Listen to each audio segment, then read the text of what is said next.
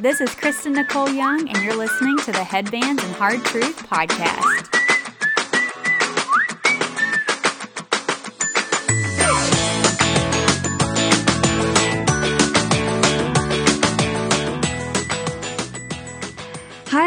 Thank you so much for joining today on this episode. I'm really excited to have um, this guest on today, and uh, we are going to be talking about the new age and how it has been creeping into the church, um, whether we realize it or not. And uh, so we are going to be talking about that.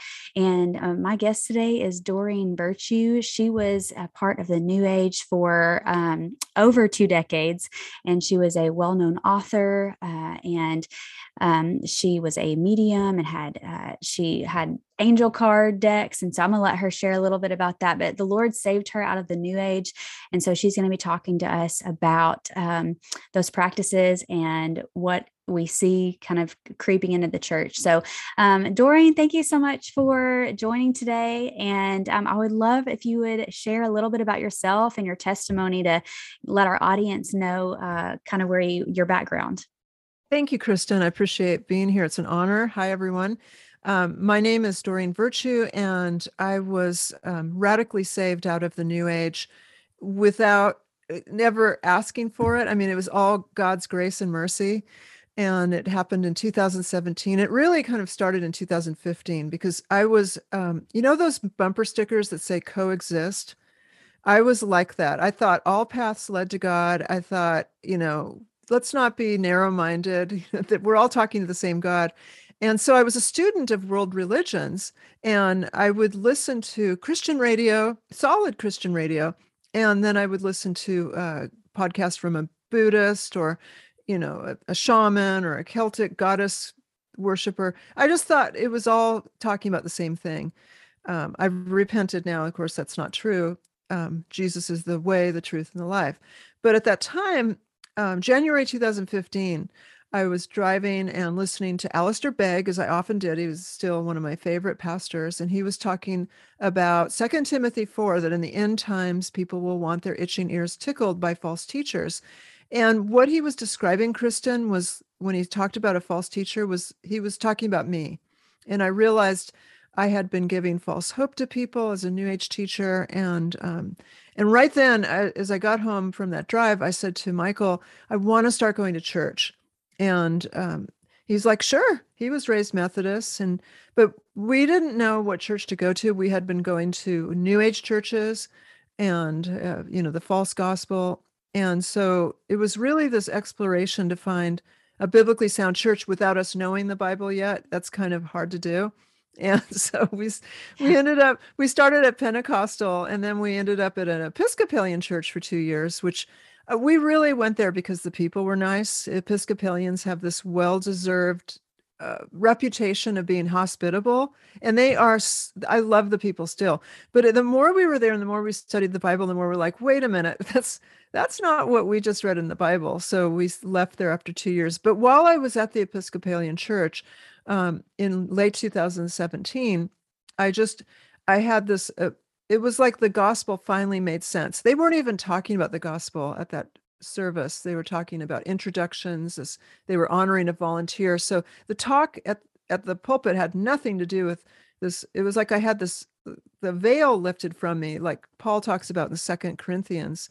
Um, the Holy Spirit just said, "Okay, here," because I had heard the gospel, and I finally realized in that one moment that Jesus is the Son of God who really did die for our sins and that the Bible is true. And that that was I know that's a basic gospel, but it was such a revelation for me that day. And I also knew I had to get out of the new age. So kind of to back up, um, I had been raised in Christian science, which is a heretical false religion. But because we went to church twice a week and I had a King James Bible since I was a kid that I read out of, we thought we were Christians. My mom still is Christian scientist. She swears she's a Christian. Um, and I I didn't know any better until I read the Bible, but that was in 2017. So I segued from Christian science, got two degrees in psychology at Chapman University, and became a psychotherapist. Psychology is very new age. It's all about let's make you happy, let's fix you. You know, it's just a lot of real unbiblical premises. There are biblical counselors. I do want to say I believe in biblical counseling, but psychology is not it. And it's all about self help, self glorification. And it made me ripe for the new age. What happened was I wrote a psychology book about overcoming procrastination. And I was invited to tour with a group of other speakers at this expo called the New Life or um, the Whole Life Expo. And it was a mind, body, spirit festival that traveled all around North America. Um, and about every other weekend, we'd be in a convention center and it'd be all these different speakers, including very famous New Agers that I started touring with, like Deepak Chopra and, and Louise Hay and Wayne Dyer and just real famous psychics. And and uh, my curiosity got to me at those expos. I started going to the different um, booths that would sell crystals and and promote Reiki healing and yoga and chakra clearing. And I just started to learn as much as I could because it seemed very exotic. And again, I was a universalist, thinking all paths led to God. So um, the more I learned, the more I, I started kept writing books, and I started to write about chakras and and uh, all these things and i started to write more about angels because i'd had these mystical experiences and and pretty soon i got into tarot cards i mean the the new age is this this progressive path where you start off with something that seems innocent but you get darker and darker places and that's what happened to me so by the end of uh, right before i was saved i uh, i was the top selling author in the new age and I'm not saying that to brag. It's actually horrible that I was. Um, I was uh, I had something like 70 products out in 38 languages. I was being flown around the world first class like a rock star, giving sold out workshops about new age um, things and giving readings and and I was a false prophet. Um, and and I never thought that I would be a born again Christian. I always thought born again Christians were narrow minded and fear based. I put them down publicly. I repent. Um, but to I so this was not something I asked for. It just happened because of God. And now I realize I have such a burden for people who are still deceived and especially for Christians who don't know they're dabbling in new age because I can see it like just like an ex-smoker can smell cigarette smoke I can see new age deception because I was in it for so long so now what I do is I spend every day talking to people on Instagram messages about um, who are being called by Jesus out of the new age or or there there are still people selling my old products. I I mean I, I had so many products out there. I can't I don't have like a magical lasso to get them all off the shelves. So unfortunately, people are still using them. And when they contact me because they think I'm still that person, I share the gospel with them. And it gives me lots of opportunities um, to, you know, just talk, tell them the truth. So it's been quite a ride since 2017. Lots of pushback, hatred coming my way, lots of slander and persecution. But, you know, God gives us strength. So here I am talking about the true gospel of Jesus that he did really did die for us and that we're all sinners. Wow, praise God for what God has done in your life and you know just the fact that you uh, give all glory to God and saying that you know it you didn't expect to ever be a born again christian. You weren't looking for it necessarily. Uh, god radically changed your life. I love that so much and i, I love that you um, and i you know i know it's the power of god but also i want to um, you know point out your obedience to christ because with all of the hatred and the backlash that you get, you know, just want to, uh, as a fellow sister in Christ, just encourage you to continue marching on and pushing forward and with perseverance and the strength of the Lord, um, knowing that, you know, that Satan hates that you are a child of God now. And so there is so much pushback against that, um, yeah. that darkness trying to, come in but the light uh, you know the the light of god is so much more powerful and so much stronger. So praise god for your story. I i love that story so much. I've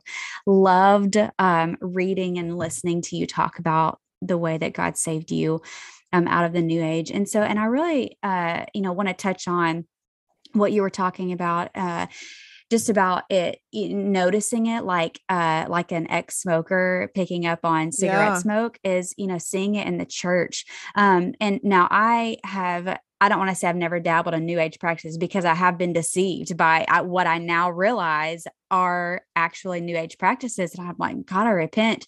Um, but is I am starting to see and be concerned about what is being um, that what is infiltrating the church and things that are not biblical but have that truth element to it that are mixed into so many lies that is you know just the devil's um, forte the truth mixed with lies. Um, and so what are what are some of those new age practices that you see that are coming into the church whether people realize it or not Yep. Well, I want to preface this with a few things because what I'm about to say will offend some people, and I'm used to that. I would have been offended hearing this. Um, so, first of all, um, I uh, I went to seminary after being saved, and I have a master's degree now in biblical and, and theological studies from Western University. And the reason I did that was because I was raised with the Bible in the false church, Christian Science, but I wanted to really learn how to rightly divide His word. So, what I'm about to say is based on me reading the whole Bible more times than I can count now. I read the whole Bible over and over and over again. And um, and so I'm I just want to say that that a lot of the new age deception could not be there if people would read their Bibles and compare everything to scripture. So if someone's listening to this and they disagree with me, they're welcome to write me on Instagram and I will show them in the Bible what I'm talking about and I'll try to do my best today. So um, as you mentioned astutely, Kristen, um, the devil mixes in truth with lies. He would not be able to market himself by coming out with, you know, just awful evil. So he sugarcoats everything. I mean, it's it's Genesis three. It's that beautiful fruit that looks so t- tasty and and tempting that he tempts us with. So um, in the church, I I really thought when I was saved that I would go into these really pious, biblically solid places. And I was so sad um, once I read the whole Bible to compare it to the church I was at and then other churches I visited, um, how much unbiblical teachings and practices were in there that were New Age, but people were not aware. So um, I just kind of want to go over some of the top New Age practices I see slipping into the church, um, and and they are the first one would be yoga. And so people are going to get really mad at me and say, but it's just stretching, it's just exercise. Or they're going to say, I do holy yoga, I do Christian yoga. Look, you guys, it's just, you know, nobody says there's any such thing as Christian soccer or Christian basketball. I mean, there might be Christian basketball players, but the reason they protest so much and try and enforce it to be called holy or Christian yoga is because they know it's not. Um, the word yoga in the ancient Eastern language of Sanskrit means yoke, and it specifically means yoked to Brahma, the Hindu creator god. So, right mm. off the bat, unequally yoked, right? So, any Christian who's listening to the Holy Spirit would go, oh, that's enough.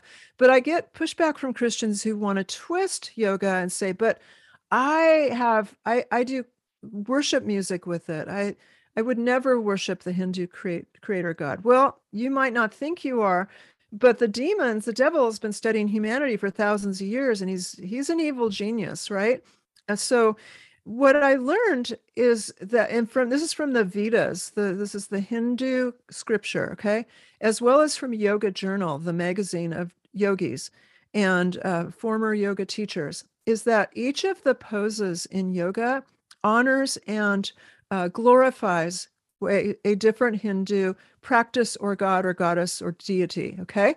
So we know from the Ten Commandments, what are we? We are to only have one God. We are to have no other gods before our God, and we're not to have any idols. But in yoga practice, there's this group of, of poses called the Sun Salutation series. Even in the so-called Holy Yoga series, they do it. It's where you're standing, you're bending, you're pushing yourself up like a, a, a cobra snake, and you're doing this one pose called warrior, warrior one, two, and three. In Sanskrit, that um, that pose is Virabhadrasana. Asana means pose. So it's the pose of Virabhadras. Who's Virabhadras? Oh, look, he's a Hindu demon. He's a he's actually a Hindu deity who murdered one of the sons of Brahma in this murder scene. And so when you're doing warrior one, two, and three, which is a, a common yoga practice, you're acting out a murder scene. You are making your body in, in the image of Veerabhadras. So you're using it's there's a violation of of the second commandment, right? You're making your body into an idol. It's the is it, Paul talked about this in Romans one. You're worshiping the creation instead of the creator. Um, it's just wrong. And then you look at other yoga poses like the uh, shavasana, which is where you're kind of having a nap time at the end, and and that's the corpse pose where you're pretending to be a corpse and the yoga teacher normally puts you through a guided meditation ending with chants of namaste, which is the blasphemous saying, The God within me honors and, and recognizes the God within you. You chant Om, which is the sound of the universe, in quotes. I mean, it just goes on and on. No Christian should be involved in yoga we can do stretching. Stretching's normal, natural. I think God wants us to stretch. It's I stretch every day, but don't do the yoga poses. A friend of mine who's a former yoga teacher, Caitlin Engelbert, has a free non-yoga stretching class on YouTube. I can send you the link for your listeners, Kristen. Um, That'd be great. Yeah, because she was doing holy yoga thinking, hey, I can do this as a Christian. And then the Holy Spirit convicted her and she's like, yowzers, wait, I repent. I can't do this. This is, you know, this is strange fire that I'm mixing with. Yes. So, wow. So that's that that's um it's it's it's so people get into yoga this is a study done by a woman a professor named candy gunther brown people get into yoga for health and stretching and relaxation or socialing but when that same survey checked in with people six months later they were staying in yoga for the spiritual practice it is a spiritual practice it is not just exercise Wow. Okay. I, I, I've, and I want to pause right there for a minute. I know there are a few more, you know, things, or there's some other things to talk about with the practices in the church, but I just learned so much there too because I, I had now I, I haven't done yoga before, and that's not in a, like a holier than thou uh, thing. It's just I don't work out. Like I'm just not okay. great at working out or exercise. yeah.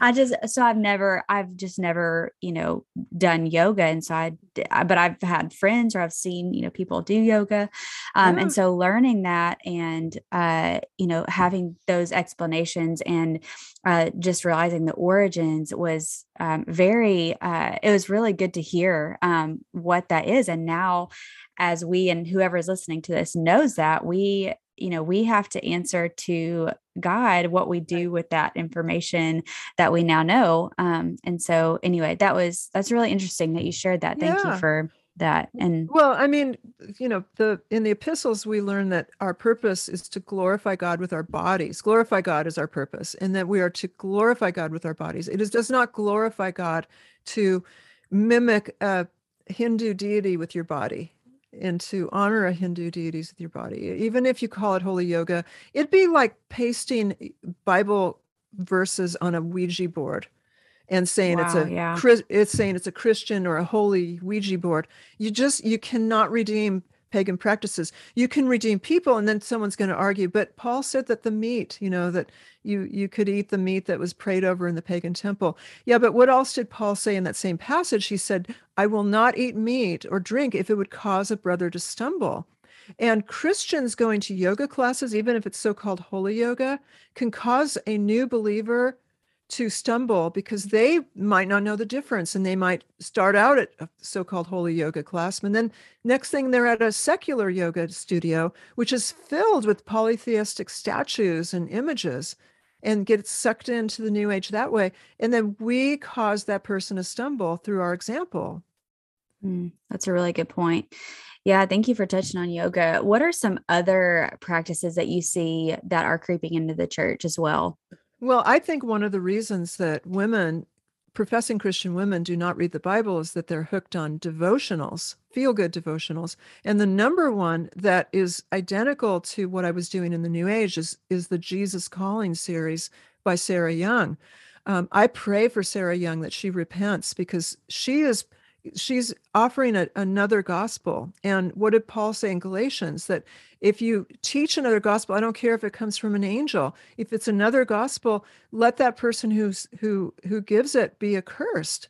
Um, Sarah Young is heaping on curses on herself, and and anyone who's involved with um, Jesus calling, what they need to do is go to the bottom of each page where she's just got the scripture reference. She doesn't write it out uh, on purpose, I'm sure, because if you compared um, her her typical Jesus channeling is saying, "Oh, you're so wonderful. I love you so much. You're the best person in the world." And then she'll put down there below something like Matthew 118, and people feel safe because they're like, "Well, she's got Bible verses." But they don't actually go to Matthew 118 and compare. Mm-hmm. So mm-hmm. anyone who thinks that Sarah Young is really sharing the Bible truth they need to get into the Gospels daily. They need to be in the Word and compare what Jesus actually said as recorded by his closest disciples, as recorded by eyewitnesses, and compare that to the feel good, ego stroking, so called Jesus that Sarah Young is channeling.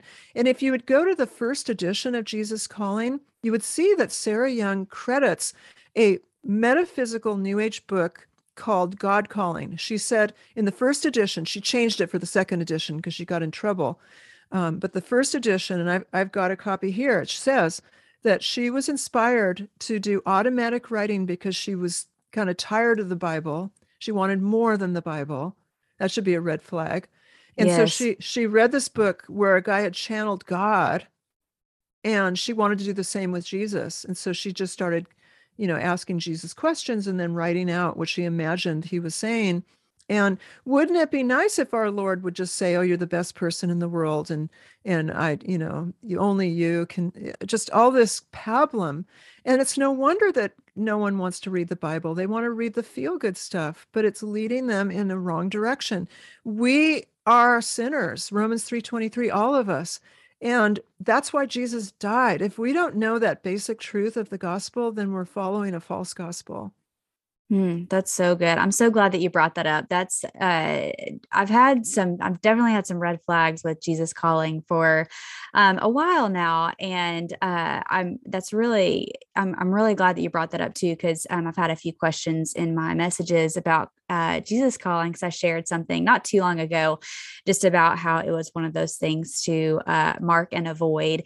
Um, yes. And thank you for going more into depth on that. And can you I know that you explained it a little bit. Can you give just kind of a side note, a, a little bit more elaboration on what channeling is um, yeah. for anyone who is listening who might not know what that is, and also automatic writing? Yeah. So automatic writing or channeling is when the the person doing it kind of loses touch with awareness of their surroundings and you lose touch of time and you just give yourself over to the spirit to come through you and for me, I would actually type out what would come through me. And that's how many of my books were created through that process. Uh, um, and some people will argue with me that that's how the Bible was made, so it's okay.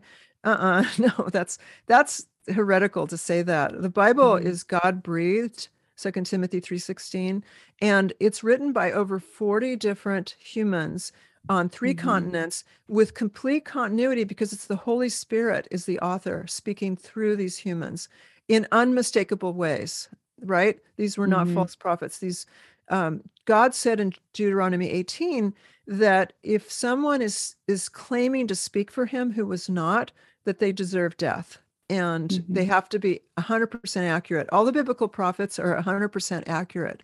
And if mm-hmm. you look at them, they all have the same pattern. All the biblical prophets, major and minor, uh, Old Testament, New Testament, they all say repent and come back to God, come back to God's covenants, repent. Now, the new so called prophets, which I see in the churches, are they're basically psychics calling themselves mm-hmm. prophets. And so the new prophets, um, what they do, again, like Sarah Young, is they stroke people's egos, telling you uh, they they love to use Esther for um, you were born for such a time as this. They love to say, "Oh, you have this special purpose. You're going to meet your soulmate. You're going to get a new car. You're going to get a promotion." None of the biblical prophets ever said that. They they right. never stroked anyone's ego egos. The other thing we see with biblical prophets is basically everyone hated them because they didn't want yes. to hear the truth. Right. And so they they were all persecuted or killed or you know tortured where the new so-called prophets are popular and rich and best-selling books so you just see that discrepancy there with yes. it's not this not the same we also mm-hmm. if we mm-hmm. just go to hebrews 1 where scripture you know uh, interpret scripture hebrews 1 says long ago that god spoke to our fathers through his prophets but in these days god spoke through his son in me in other words that the prophets stopped with john the baptist and that jesus came in and he said everything that god needed to say um, it you know i mean jesus obviously didn't talk about airplanes or computers but he talked about people and mm-hmm. life in a way that's completely applicable to our modern age. And when we read the Bible, the Holy Spirit is right there with us, illuminating the passages that we need to hear that convict us and teach us. Absolutely. And on that note, you know, with we look in scripture and we see the gift of prophecy in the New mm-hmm. Testament. And so what would you say to someone who, you know, brings up that scripture and say, well, well, what about the gifts of prophecy? Yeah, well, I mean, God is God. God can do whatever He wants, obviously, and so I'm, I'm a, you know, open that there could be a genuine prophet today. That could, but I've just never seen one. I mean, mm-hmm. all the prophets they they miss the mark constantly. Mm-hmm. They act nothing like the biblical prophets. So if someone wants to show me a hundred percent accurate who, prophet who's calling everyone to repent and not stroking egos, I would be open to that. But I haven't seen it. Yes, I'm right there with you. I agree with that. And it has to come to pass. And if you look in the Old Testament, when false prophets were false and gave a word that was not from the Lord, I mean, that was the death penalty. Whenever, right. whenever they were found to be false prophets, that was a death penalty. And uh, you know, we don't really see. Not that I'm, I'm not wishing death on any uh, false prophet these days but you know if there was a higher accountability for false prophets we'd probably see a lot less yes. of you know people claiming i have a word for you or um you know this i have this vision from the lord this is you know this prophecy so um thanks for speaking on that and um what I know there are probably some other practices as well. Yes. Any other practices that yes. are huge that you see in the church? Oh gosh, how long do we have? Um yeah. The, the other I can make this two-part series if we need to. The other one that just irks me to no end is the Enneagram. Um and actually the the um Myers Briggs, if we're right on there. As I mentioned, I have two degrees in psychology from Chapman University, and I studied personality tests there. And so I do believe that there could be a personality test that's legit, like Stanford Binet, for instance. It's got a built-in lie detector. But the Enneagram has should never be in a church. It is it's been mis there's there's so much, Kristen, mismarketing, false deceptive marketing behind these new age products. And so the Enneagram has been falsely marketed as Christian to Christians by people who are not Christians. Um, I have on my uh, Instagram, my YouTube channel, my Facebook page, a clip of the man who created the nine Enneatypes. His name is Claudio Naranjo. He admits that he made up a story for marketing that the Enneagram was ancient to make it sound good. And Richard Rohr, who's a false teacher, has popularized that myth and so have some of the others who make a lot of money from teaching Enneagram and selling Enneagram books. Um, the Enneagram is recent. It, it, Claudio Naranjo, the creator of the nine Enneatypes, admits openly and publicly, I have it on video, they can see it, that he got the information through the process of automatic writing. Automatic writing, as we mentioned, is opening yourself up to channel spirits. Um, it, it's if you look at First John 4, he said we have to test the spirits. How do you test the spirits to see if they point you to Jesus? Do you they point the Enneagram doesn't point us to Jesus. The Enneagram points to self. It's all about self-glorifying. And then people get in arms with me, but it but it helped my marriage, but it made me understand myself. Yeah, okay, let me ask you if you're going to say that. Who are you if you're a if you're born again? What's your identity? If you're born again, your identity is you're a child of God. You've been adopted into the sonship. Okay. The Enneagram says your identity is an eight or a 9 mm-hmm. with a two wing. That's your identity. And you get you start to get self-obsessed and you start to notice, oh, that's a that's a characteristic of a one. I hate ones. And this is a characteristic of a three. And my husband's a four. And this explains our marriage. That's not biblical. The the biblical premises are all laid out in the Bible. And we don't need to identify ourselves through um, this deceptive program called the Enneagram to find out who we are.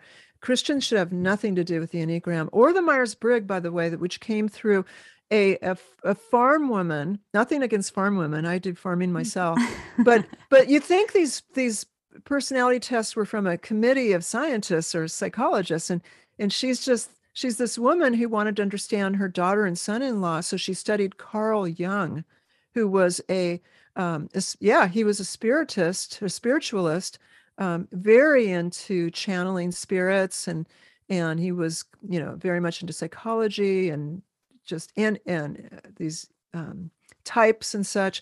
Anyway, so she studied uh, Carl Jung, and Myers Briggs is her name plus her son-in-law's name, and she just wanted to kind of psychoanalyze him. And so now people revel with am I an extrovert, introvert, you know, my egalitarian or this. And these things seem to work and seem to be accurate, but their source is not from God. And we should be very careful. As you said in the intro, Kristen, the devil mixes in truth with lies. Mm-hmm. I That's, mean, I and sorry, go ahead. Oh, I can go on and on about this. I mean, there's there's a book called The Medical Medium by a man who said he got his information from a spirit of compassion who chose him specially for this information. And his book t- tells people to eat more organic fruits and vegetables and they'll be healthy. I mean, hello, that's everyone knows that fruits and vegetables are healthy. Whether we eat mm-hmm. them or not is another question. But he mixes in his new age teachings with this basic common mm-hmm. sense. And a lot yeah. of Christians are using medical medium because it works, right? It, it, you guys, we we can't judge whether something is biblical, whether it works or not. Right? Mm-hmm. I mean, there's a yeah. there's example after example in the Bible of people um, pinching incense or um, sacrificing to false gods because they thought it brought them crops or or some you know healing and God condemned that all throughout the Bible, and it's still mm-hmm. condemned today. Yeah, that's good. And I want to, before moving on, because I have, uh, I would love to talk about um, just the experiences that these, you know, these people have had, and that you kind of alluded to a little bit. Um, but I want to camp out on the Enneagram for just a minute. And, you know, this is something, and if I'm completely honest, I'm, a, I've been a little nervous to talk about. I've recently just the I feel like the Holy Spirit has started to convict me about it because I've started to learn, oh, like the actual origins of it, how it came about, uh, really the true history of it, because I also thought that it was an ancient practice. I thought that, you know, it had been around for centuries and that, or, you know, for like millennia. I thought it had been around for so long and it was these ancient practices and it could help us. You know, I, I, I bought into all that. If I'm so, you know, I guess it's, it's to admit, you know, like I, w- I was definitely deceived by the Enneagram. And I mean, I shouted it from the rooftops. I was like, I'm a seven, and this is my, you know, sevenness yeah. and all that. And you know, I I've had to repent to the Lord. And this is something I've just been recently, you know, going to the word and reading and studying and asking God for wisdom on um eh, before I've kind of like said anything, you know, about it um, because I have told people, I'm like, you need to take the Enneagram. I want to know what number you are. What number are you? And um, so this is a recent, um, I guess, conviction. And so, and there are people that I love so dearly that, you know, um, see nothing wrong with the Enneagram. And, um, and I've even wrestled through some of these questions of, you know like what's redeemable and you know and what should christians avoid because you know in having conversations about the enneagram you know i've heard um, and and I have myself have used these phrases of, well, I'm not using it like that, or you know, if you, but if you use it in a gospel centered way, or uh, you know that's not my heart behind it like my heart my heart is you know in the right spot using it or it's a tool that can help us it's how you use it. So um so you know this is it's obviously a really touchy subject because you know like i said i have uh, so many people that i love so dearly who um are you know into the enneagram who have taken it who you know believe in it. And um like i said this is something that's just you know the, i feel like the lord has started started to recently kind of open my eyes to. So you know what would you say to uh, believers who are are wondering about the enneagram who have the questions of well, isn't it just a tool to be used? Or if I use the Enneagram, you know, well, or if you if you don't use the Enneagram, well, you don't need to celebrate Christmas either. And it just basically the whole um I, guess all of the justifications and the arguments that are used in favor of using it in a Christian setting. Mm-hmm. Well, people are arguing to me too all the time, so I, I understand what you're saying. Um, they'll say, God knows my heart. And what I say is, you should be terrified that God knows your heart. You know, that should that should cause you to fear because God knows all the secrets of our hearts. And He knows if we're being selfish and rebellious and such, or we're being obedient and submissive. So that's not a good excuse. The other one is just to circle back to you could cause a brother to stumble.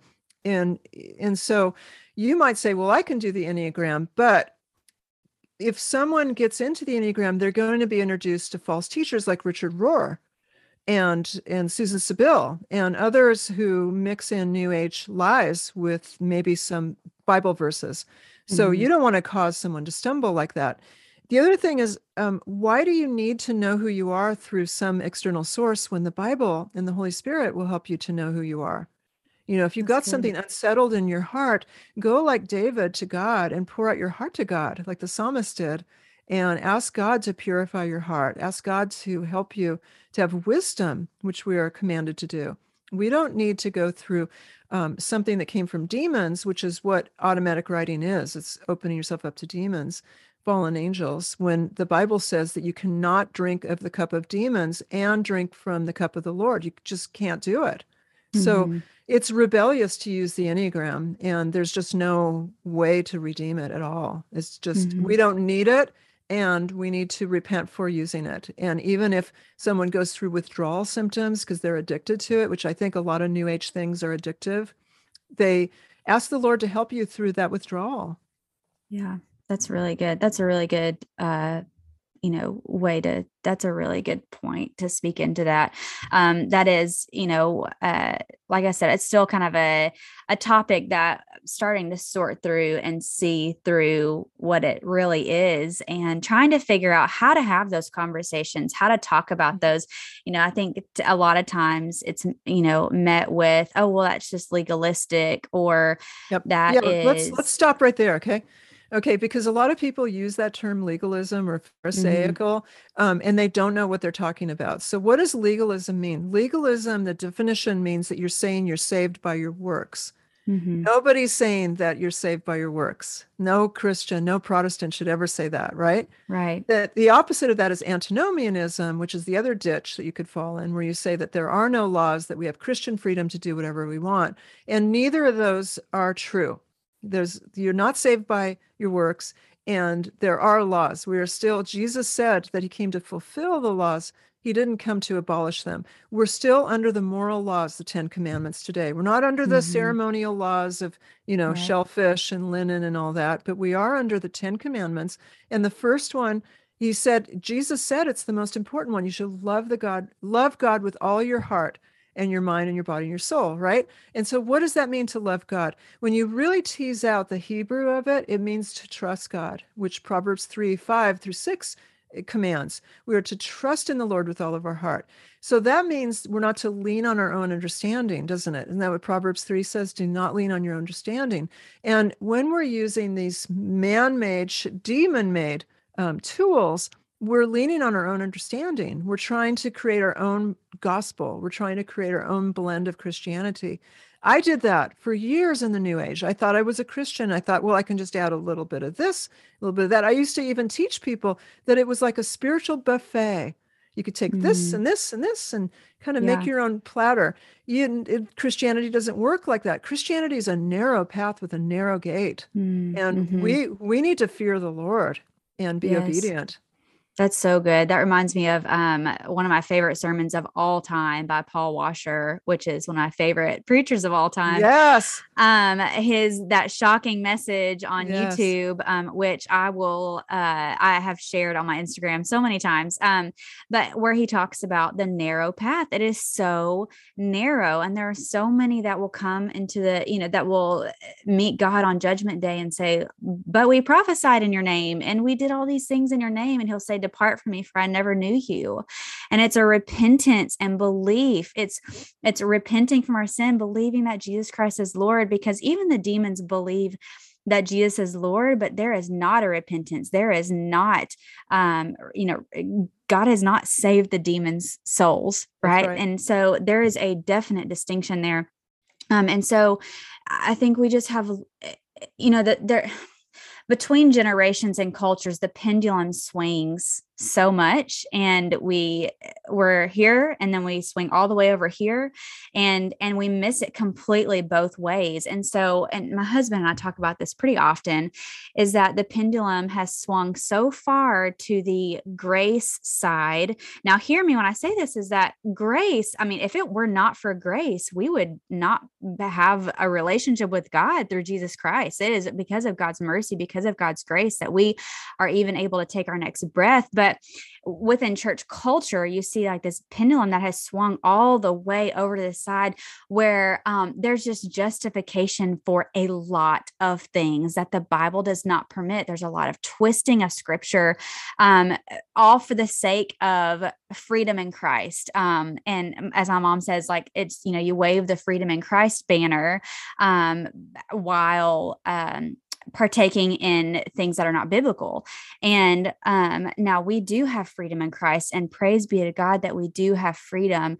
Um, however, it is not. Uh, it is not freedom to justify sin.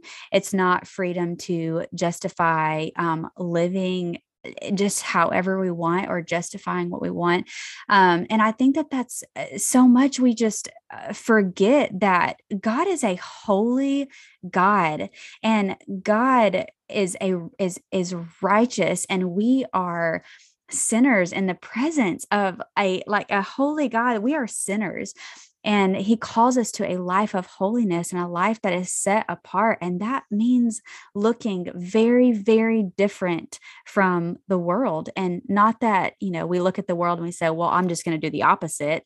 It's we look at God, we obey his word. And when we're obeying his word and following in his commands, we are going to look different than the world.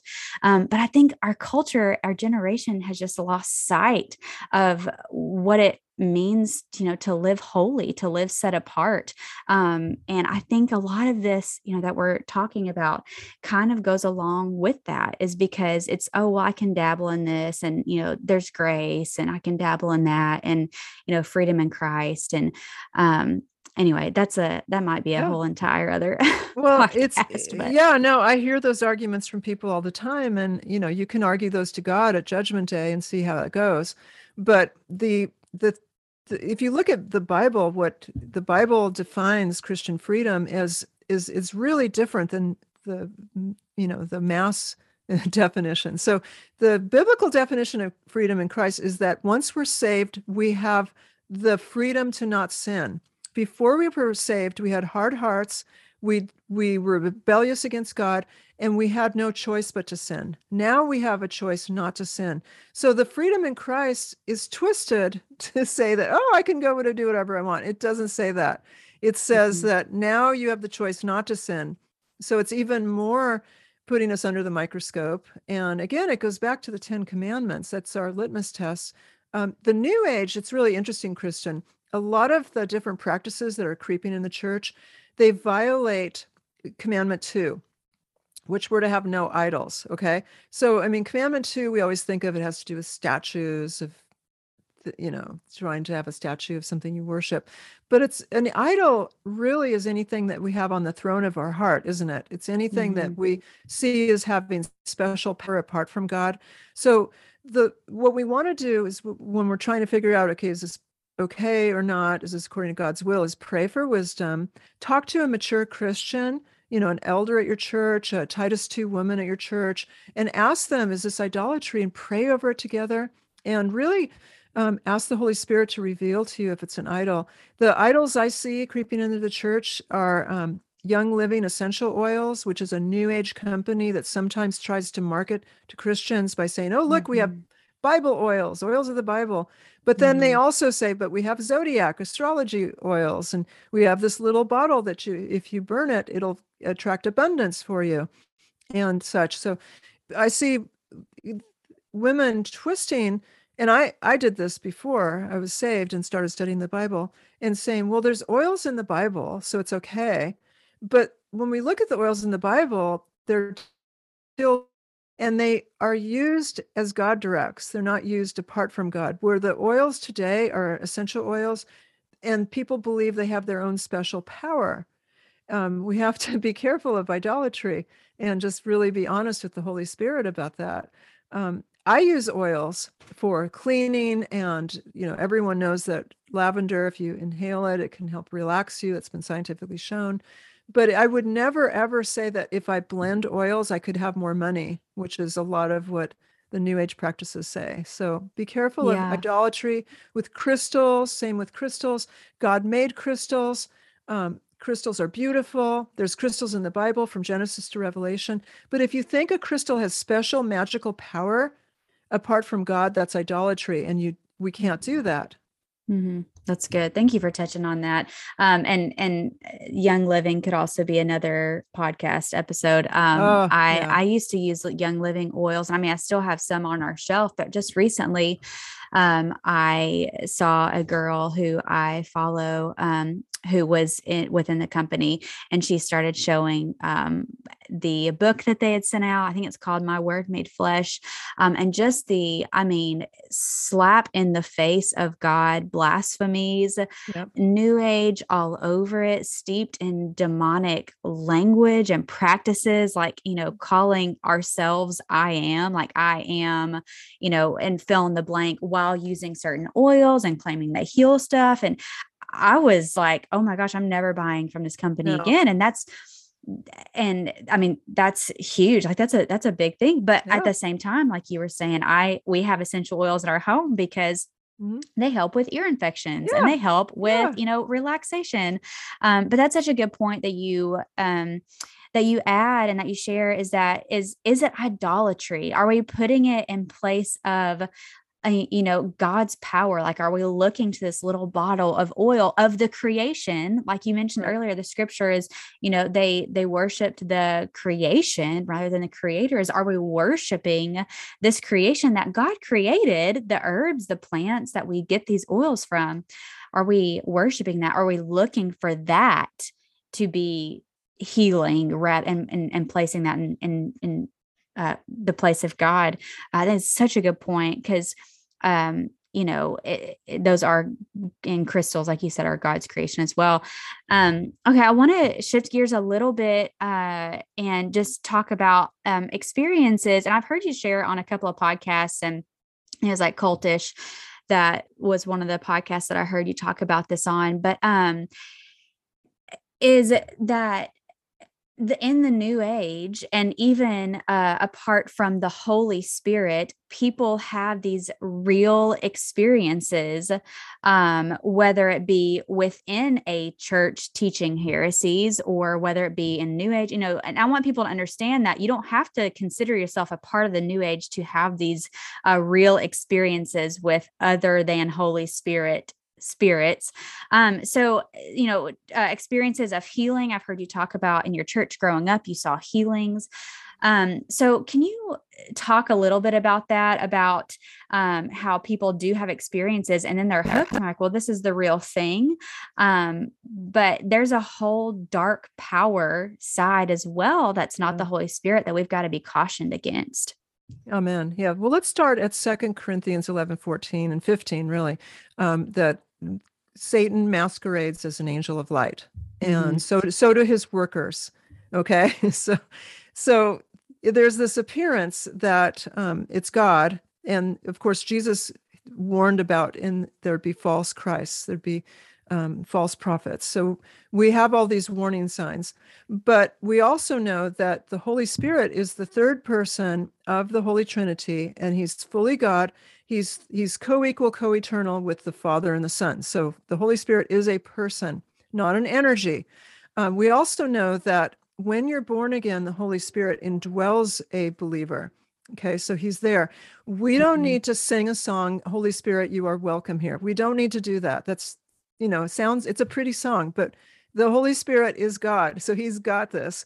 Um, and yes. and so when people, I had an ex- I had that big experience with the Holy Spirit on in January 2017 when the veil was lifted and I had the epiphany, which seems so basic to Christians, but to me it was a revelation of the gospel truth. Mm-hmm. It was just like it changed my whole life in that one moment, January 7th, yeah. 2017. It was just like I went from thinking the Bible was just eh, tampered with by the Roman Catholic Church and Jesus was a good role model. I had all those thoughts about him. And in that one moment, I, I knew he was the son of God and I knew he had died for our sins. It just, that was the Holy Spirit doing that with me. That was supernatural.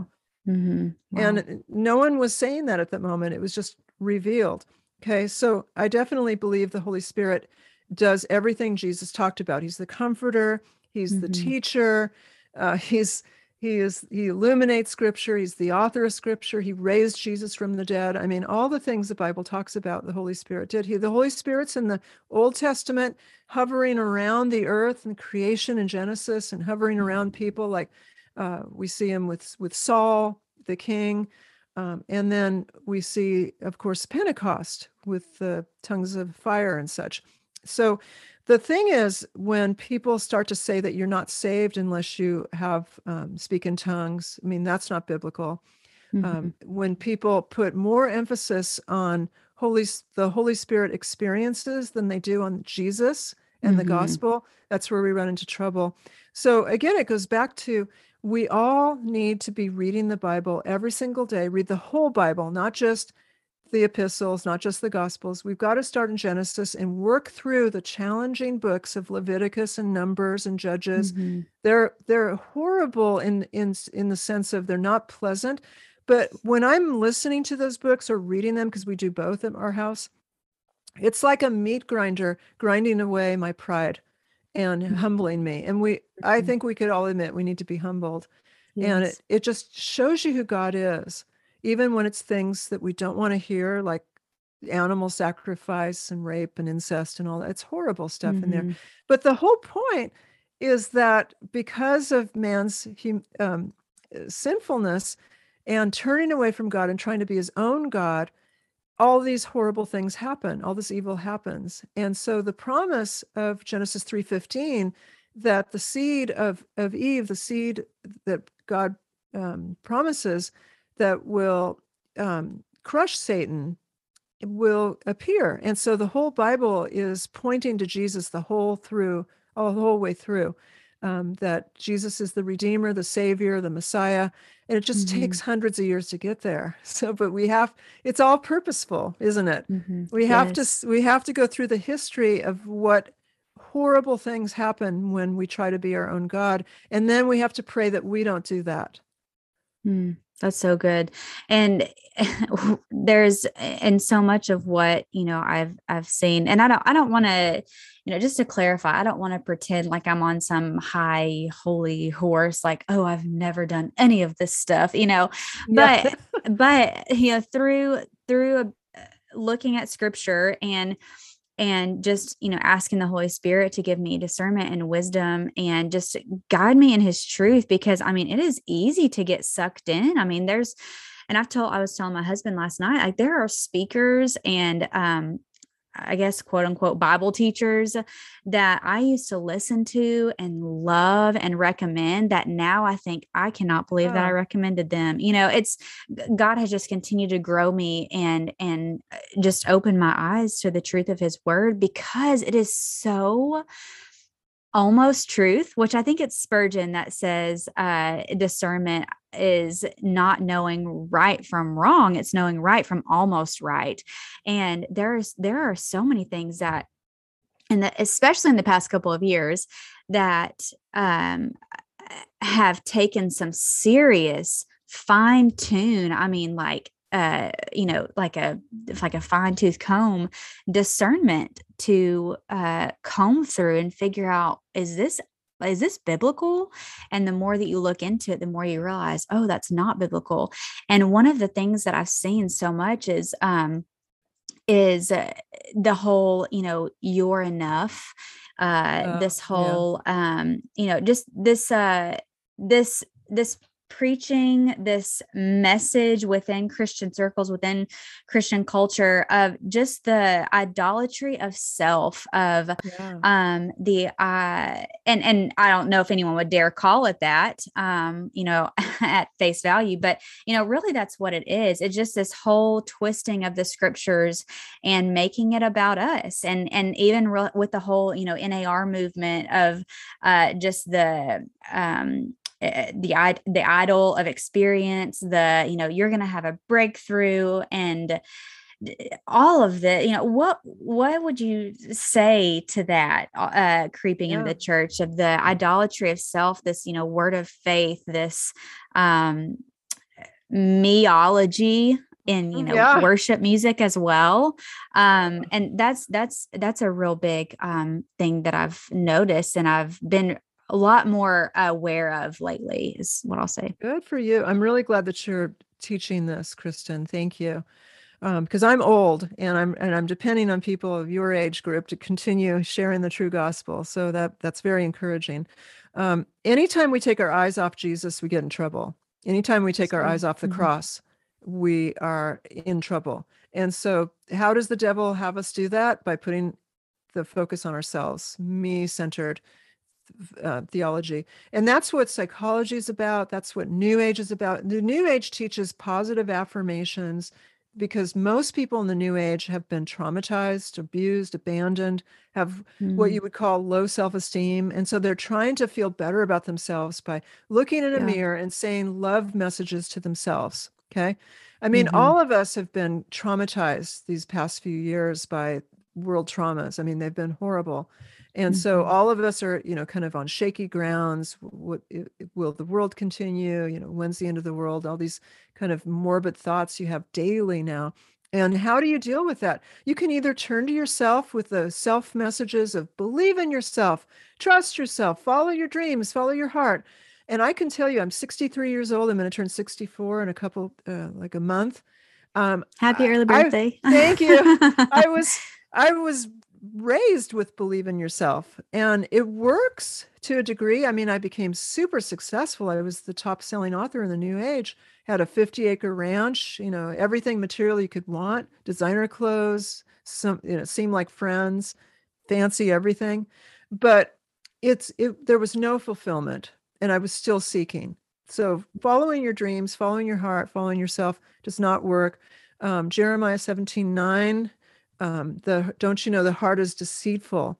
The we calvin said that the heart is an idol factory.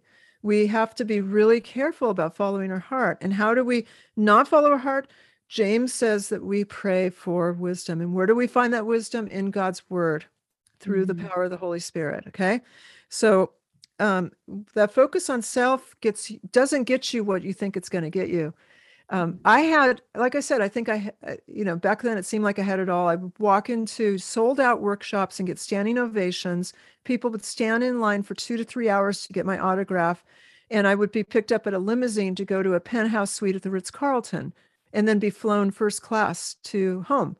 Okay. Yeah. So, I mean, that, and people would probably look at that and go, Oh, I want that. But I wasn't happy.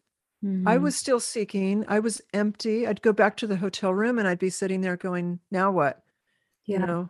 Mm-hmm. And and so the only path to peace that I've ever found after doing everything that the new age teaches, I I would clear my chakras, I would do yoga every day, I would watch out for Mercury retrograde, I had my crystals cleansed, I would do all the new age checklist and and it doesn't work. It might give you peace for an hour most. Yeah. But mm-hmm. but Jesus He's always available. He's with us always. And whenever I'm upset now, I pray and I tell God everything that's in my heart. And that's the only thing I've ever found to relieve stress, to really bring fulfillment. Mm, that's so good. And we are so quick to go to um, external. Let me be careful with how I phrase this. Uh, we are so quick to go to external um, fixes external yeah. um you know oh this will heal you or this will do x y and z for you when god has given us all that we need for life and godliness in this in scripture and you know if we are struggling with X, Y, and Z, the Bible has already told us what to do like how to live and what to do and and with uh, keeping our mind stayed on Christ, keeping, you know, uh, hiding his word in our heart to um, meditate on his word day and night, not to meditate in the way that the enemy rips it from from the scripture and meditate by clearing your mind and yada yada yada. Because you know he's he's not creative. The enemy's not creative. No. he's such a master imitator and he sells such cheap imitation of what God offers and God offers what will truly satisfy and the the life that will bring peace you know inner peace and joy not not happy circumstances all the time but the peace of god that passes all understanding.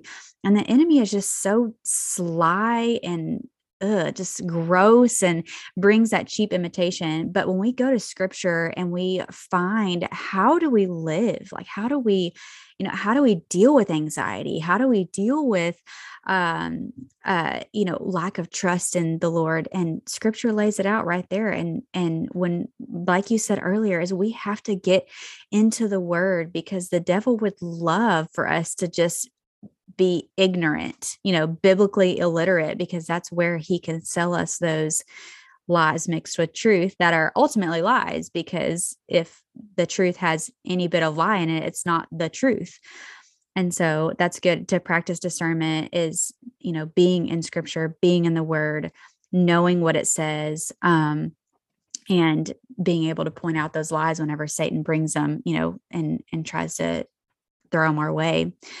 Um, and so, okay, so as we kind of get closer to wrapping up, um, not entirely yet, but you know, I, have seen and um, I've even had these thoughts before, um, but is there, I, I think there can be kind of this attitude sometimes, like this nonchalant attitude towards um, these certain either practices or just the way that we live. And I think it can maybe fall under the, oh, well, there's so much grace banner. Um, there's a lot of nonchalant uh, or or just maybe head in the sand. I don't really know how to say it, uh, uh, but is uh, why is this important to, for Christians to be aware of? Why is it important for Christians to um, know about these certain practices to know uh, what you know kind of what the enemy is up to um, because i think it's easy for us to just kind of say oh well that's not really that big of a deal or you know i've heard like the oh well you're making that too big of a deal or it's really not that big of a deal um, you know you can use it in in a in a better way is why is it important for Christians to care about and uh, and take caution with these sorts of topics. Well, I mean, it goes back to Genesis 3, doesn't it? Where the serpent said, Oh, did God really mean that? Did God really say that? And so that's the same thing if you say it doesn't really matter. Mm-hmm. It it does matter. It God's laws matter. God is our creator. I mean, the book of Job really convicted me, Kristen, um, I was all about the New Age beliefs that you could co create with God, that you could use the law of attraction to manifest whatever you wanted. And, you know, just it's witchcraft, right? But mm-hmm. then I mm-hmm. read read the book of Job, but particularly the end part where God is talking to Job and, and in essence says, Job, where were you when I created the oceans? Where were you when I put the stars in the sky? Where were you when I and and I was reading that I was so necessarily humbled that oh gosh, I can't speak the universe into existence with my word. I didn't mm-hmm. create the ocean. I, you know, I'm, I'm a creation. I'm not the creator. And that's what we need to go back to is, is that we are all going to stand before our holy creator and we're all going to have to have make we have to account for our life and the only way to not account for your life is to abide in christ and mm-hmm. to be saved but as you said, and I love that that passage um, where people will go to Jesus and say, "Lord, Lord, did we not prophesy in your name? Did we not cast out demons in your name?" And he he said, "Away from me, you workers of iniquity." I never knew you. So there's some people who are following a false Jesus, and the false Jesus always says the same thing. He always says, just be happy, just be positive, mm-hmm. do whatever you want, enjoy this life, just enjoy yourself. And if someone's following that false Jesus, they need to study the the words of Jesus, which is the whole Bible, but particularly the gospel, and just really study our Lord and Savior and compare it to who you think you've been following. Are you following the Jesus of Jesus calling, who's mm-hmm. this feel good, wish granting genie? Are mm-hmm. you following the New Age Jesus, who's an ascended master who supposedly works with Krishna and Buddha and Kuan Yin in the sky to grant your wishes? Or are you following our Lord and Savior Jesus, who would call us to repent? And mm-hmm. and if we read just the Sermon on the Mount, just just read that part and and look at what he says i mean all of us fall short i fall short i was one of like paul said one of the chief of sinners before i was saved and i still sin but not consciously not purposely and if i find myself in sin the holy spirit convicts us i'm on my knees apologizing and repenting and mm-hmm. praying mm-hmm. that tomorrow i do better mm-hmm. um, so we just we can't trivialize this we can't say oh it's not it doesn't it doesn't really matter that's quoting the serpent in genesis 3 mm-hmm. yes that's oh i love what you said i love that you brought up that um the genesis 3 and and to remember that nothing is neutral and uh, you know I, I, think it's i've gotten so many you know comments and messages of like oh well you're over spiritualizing that or you're you know making that too big of a deal or you know it's not really uh, whatever, you know, et cetera, et cetera.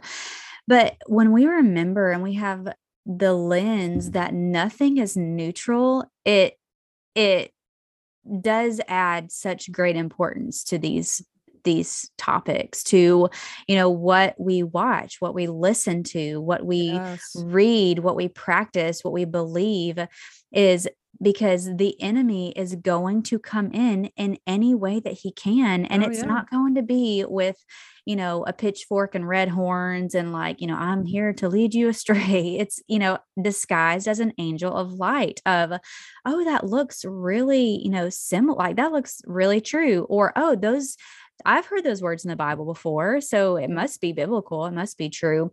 Um, but practicing that discernment, and so you know, to the audience, uh, to answer that question of how do we, as Christians, practice discernment? How do we have discernment? And the number one thing is to be in the Word, to be in yep. the Word, to know what it says.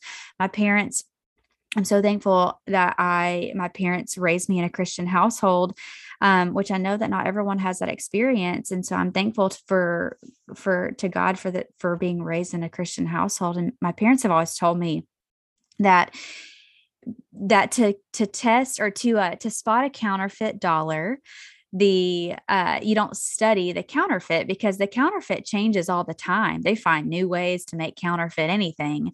Um, you study the real thing and you scrutinize it. I mean you study every you know square inch of it and to know the real thing is how you spot a counterfeit and i've just always it's such a simple example yeah. but it's just so um it's so practical it's so such a good reminder is that you know we can start to get fixated on all these other things um, but until we really focus in and we learn the word of god when we ask the holy spirit holy spirit lead me and guide me in your truth.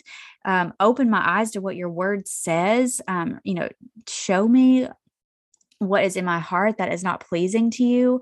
When we start to study the word we can uh more easily. Now, some things are still, you know, some things still take time to discern against. Some things still take still take time to, you know, unfold and and to see, oh, yeah, I've been watching that for a while, and that's definitely not biblical. Um, and and so, you know, as as Christians, what what we can do to practice discernment is to know the real thing, and then also it's important to know what else is out there, um, and test it against the scriptures. Test everything against scripture. Does this line up in every single area you know of scripture? Does it does it go against or go fall in line with the word of god? Um and uh, so okay so to actually start to wrap up um i could i could talk to you for like another yeah, like three hours. Yeah. um but okay, so this is a question that's been on my mind a lot, specifically regarding, you know, things like the Enneagram or yoga or uh, i mean just any kind of practices that don't fall in line with scripture um and you know even even things like you know I've, I've heard and now i have not looked into the origins of christmas and all that i haven't that's you know an entire that's a different topic right now but you know just even even all of the things that is is out there um this question has just been swirling in my head is okay so as christians you know what's redeemable and what do we avoid entirely because it, i told my husband i was like oh my gosh like we just need to like live under a rock almost oh. because it oh. seems like everything ha, you know can have some mm. traces of something or another and something is you know can have this element in it and this and this and this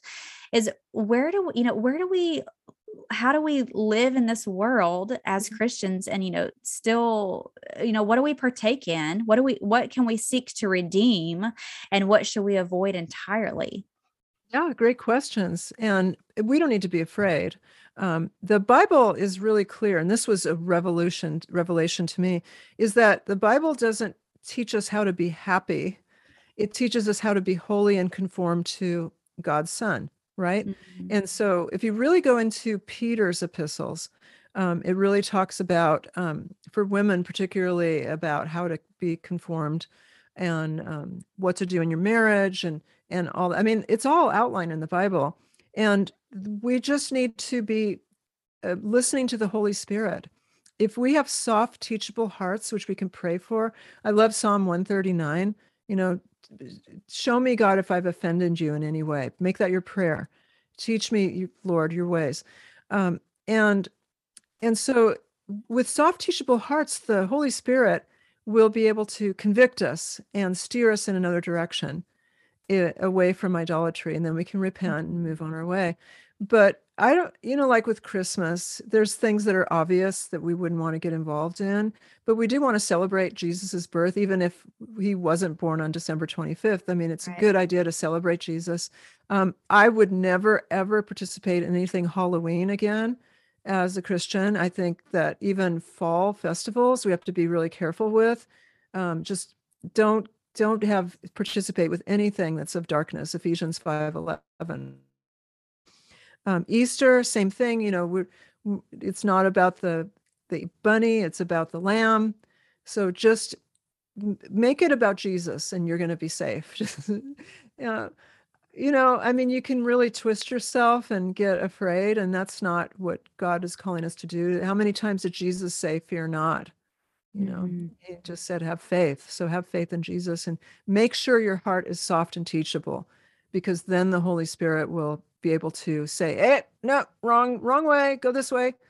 yes, that's so good. That's um, and if I could add one thing that has really helped um a lot is something that I've had to learn the hard way that the Lord has disciplined and corrected in me and continued to teach me is you know eh, to to fellow believers is be very slow to jump on to well probably hard like rarely ever jump on bandwagons but be very slow to jump into things. Like i said i have learned this the hard way so many times and there are so many things that i jumped into so early and i look back and i think ooh like you know i kind of cringe at it thinking wow i can't believe that i even had that you know mindset or i was a i supported that or i was a part of that. Um is be very slow um, to uh, to jump into something or to and and it's always a good litmus test to see who is supporting it and who yes. is championing a cause you know if if you've got a bunch of celebrities that are not believers and a bunch of people of you know who do not follow scripture that are championing this cause it's it's probably not of Christ, most mm-hmm. likely because the world is in stark opposition to the things of God.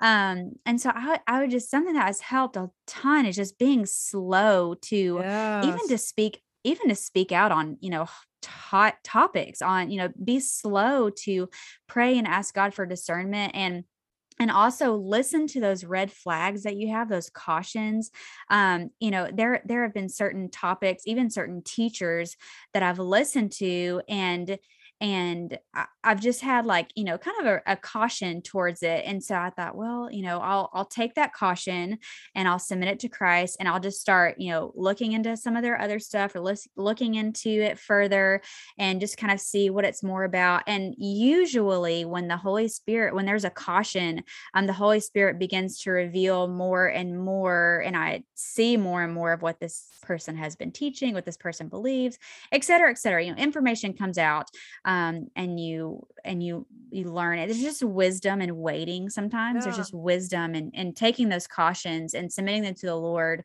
rather than just like jumping on these bandwagons and you know just kicking it into high gear.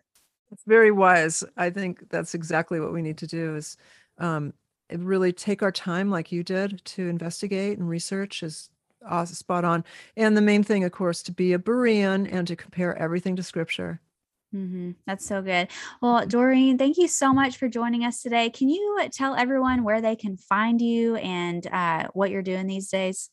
Sure, absolutely. Well, they can find me on Instagram. Um, I just I'm there every single day answering as many letters as I can.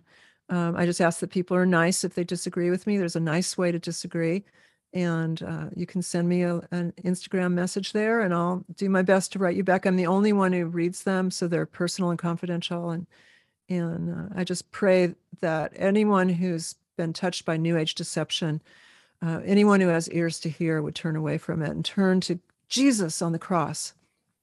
That's so good. So you're on Instagram, and then also, are you on? You're on YouTube, and then you have yeah. a website as well. I'll include those yeah. in the show notes. Okay. Well. Okay. Yeah. Mm-hmm. Yeah, I'll include your Instagram and your YouTube and your website on um, on the show notes so people can find you.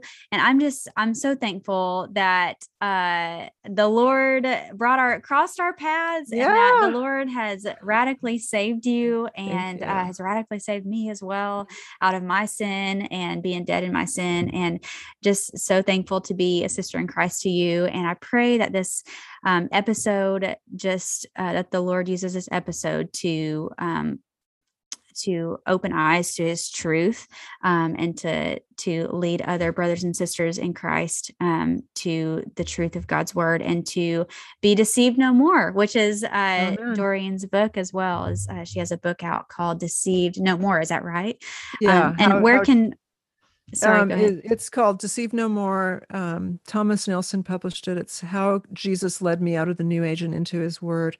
I mean, it's a couple years old now, and my theology has definitely been refined since then, but it kind of gives the big picture of what happened. And one of the reasons I like the book is the the end section has New Age jargon, like a big reference section to watch out for the buzzwords like vibes and such, and you know, mm-hmm. just stay mm-hmm. away from those buzzwords.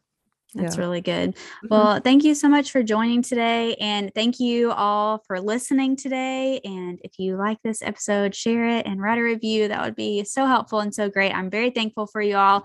And I hope you have a great rest of your day.